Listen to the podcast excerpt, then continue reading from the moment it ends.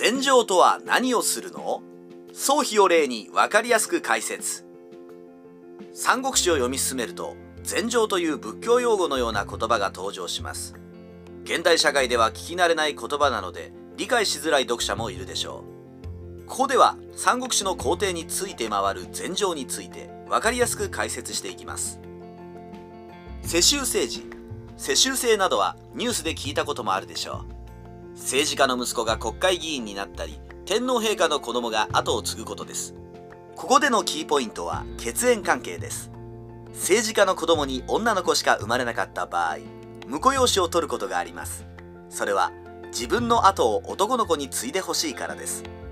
女性の社会進出が珍しかった明治期から昭和期にかけて行われました。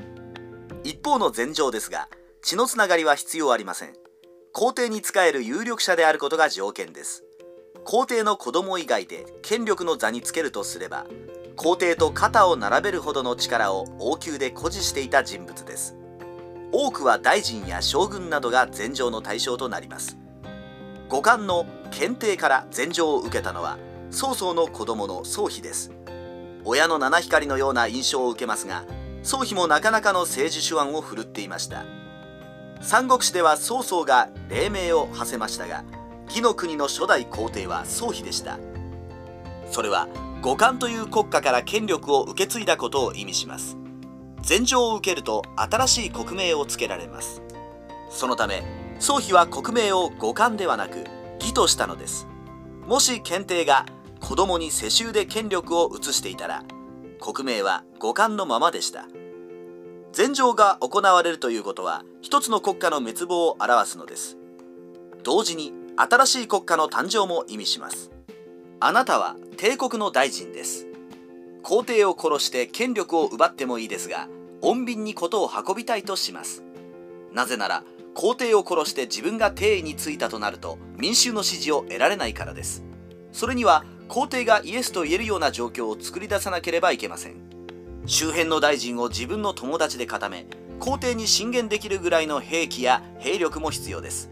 また皇帝の親戚に自分の娘を嫁がせるのもいいでしょう。うまく根回しをして王宮内での自分の地位を高めるのです。しかし時代のニーズに応えていないといけません。飛ぶ鳥を落とす勢いの皇帝がいるようでは簡単に蹴落とされてしまいます。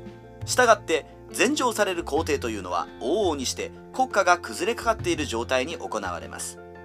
基本的に儀式によって皇帝の座を譲るので前の皇帝つまり検定が殺されることはありません。皇帝の地位は消えても待遇は保証されます。地位も大臣かその下ぐらいの地位をもらえます。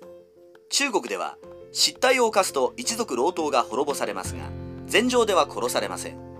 一族老頭の滅亡とは親戚や家臣部下も皆殺されることを意味します。一家だけでなく関係者も殺されるのです。それを禅情という形を取ることで防ぐことができます。さらに禅情を受ける側の総費は兵力を減らすこともありません。根回しという頭脳労働が求められますが兵力を温存しているため周辺国の呉や蜀から攻撃を受けることはありません。もし内戦などで国家が後退すればその隙を狙って呉の孫権や蜀の劉備が攻めてこないとも限りません。対外関係もバランスを保ったまま国家交代できるのが禅情のメリットでもあります。戦闘状態にない日本ではイメージしづらいですが他国に侵略されるのは国家のトップが交代するより危険な状態なのです。三国志ライター上海クジラの独り言。言葉からはイメージしづらい前情ですが簡単に言うと控えめなクーデターです。血も流れませんし前の皇帝もその後の地位を保障され安心して暮らせます。